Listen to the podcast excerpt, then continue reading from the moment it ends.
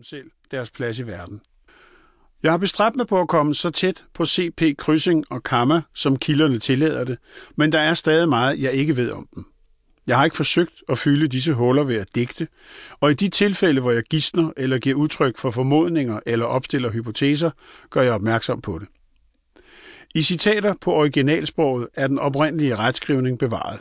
Oversatte citater overholder moderne dansk retskrivning. Stednavne er som hovedregel angivet i deres nuværende lokale form. Jeg skriver således Zagreb og Tallinn i stedet for Agram og Reval, og den lokalitet, hvor Frikorps Danmark opholdt sig i efteråret og vinteren 1941-42, kalder jeg ved dens polske navn Uwinska, selvom Kryssing og hans folk kendte den som Træskav. Der er dog undtagelser. For eksempel forekommer de tyske navne Karlsbad og Marienbad mig at være så indarbejdet i moderne dansk sprogbrug, at jeg har valgt at bruge dem frem for de to byers tjekkiske navne. Der er to slags noter. De rene kildehenvisninger findes bag i bogen. Hvor der er brug for at uddybe et eller andet forhold, fortælle en sidehistorie eller følge en biperson til dørs, foregår det i en fodnote. Bag bogen findes en oversigt over gradsbetegnelser i Waffen SS og den danske hær i henholdsvis 1939 og 2014. København, den 21. august 2014. Thomas Harder. Indledning Om formiddagen lørdag den 28. juni 1941 meldte Oberstløjtnant C.P. Kryssing sig hos sin overordnede chefen for 5. artilleriregiment Oberst Lund på dennes kontor på Holbæk Kaserne. Kryssing var klædt i reglementeret meldingsdragt, hvilket vi ellers aldrig brugte mellem os selv, og meldte mig, at han agtede at træde i tysk tjeneste for at kæmpe mod bolsjevikkerne. Jeg spurgte, hvordan det skulle gå til. Han svarede, at det vidste han ikke, men det var hans mening at tage afsted. Han var meget bevæget, mens vi talte sammen. Hans mund og hage dirrede, og tårerne stod ham i øjnene.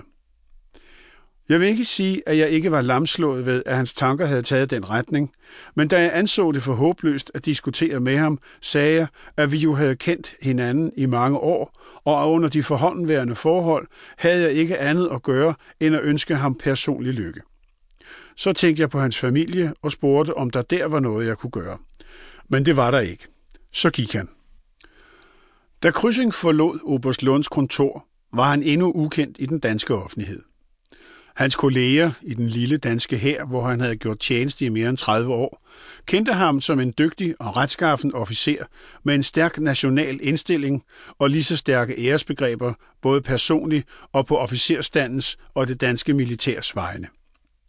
De, der havde haft nærmere kontakt med ham, kendte ham desuden som en noget kantet person med et stejlt og stedigt væsen, men også som et venligt og opmærksomt menneske, hvis man ellers kunne komme ind bag den tillukkede facade.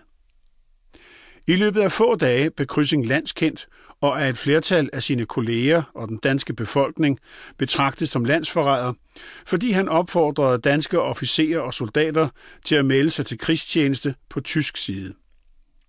Kryssing vidste, at han traf et upopulært valg, da han sagde ja til at stille sig i spidsen for det frikorps, som DNSAP og Waffen SS ville rejse. Men for ham at se, var det det eneste ærefulde valg, han kunne træffe. Kryssing havde aldrig været nogen ven af folkestyret, og mellemkrigsårenes nedrustningspolitik den manglende politiske vilje til at hjælpe Finland, da landet blev angrebet af USSR i 1939, og den næsten kampløse besættelse af Danmark den 9. april 1940, havde fyldt ham med foragt for de traditionelle politiske partier, det parlamentariske system og danskerne i almindelighed, fordi de med deres blødsødenhed og mangel på værnevilje havde ødelagt lande og ydmyget den danske hær.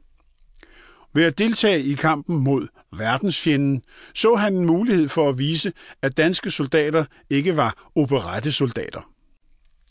Kryssing brød sig ikke om de danske nazister, hvis parti han betragtede som en udansk efterligning af det tyske forbillede, men ligesom en stor del af den mere eller mindre antiparlamentariske danske højrefløj, betragtede han på den anden side den tyske nazisme uden sønderlig bekymring, hvis ikke ligefrem med sympati.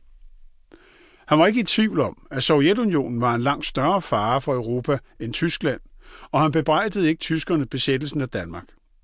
Ved at forsømme sit forsvar havde Danmark skabt et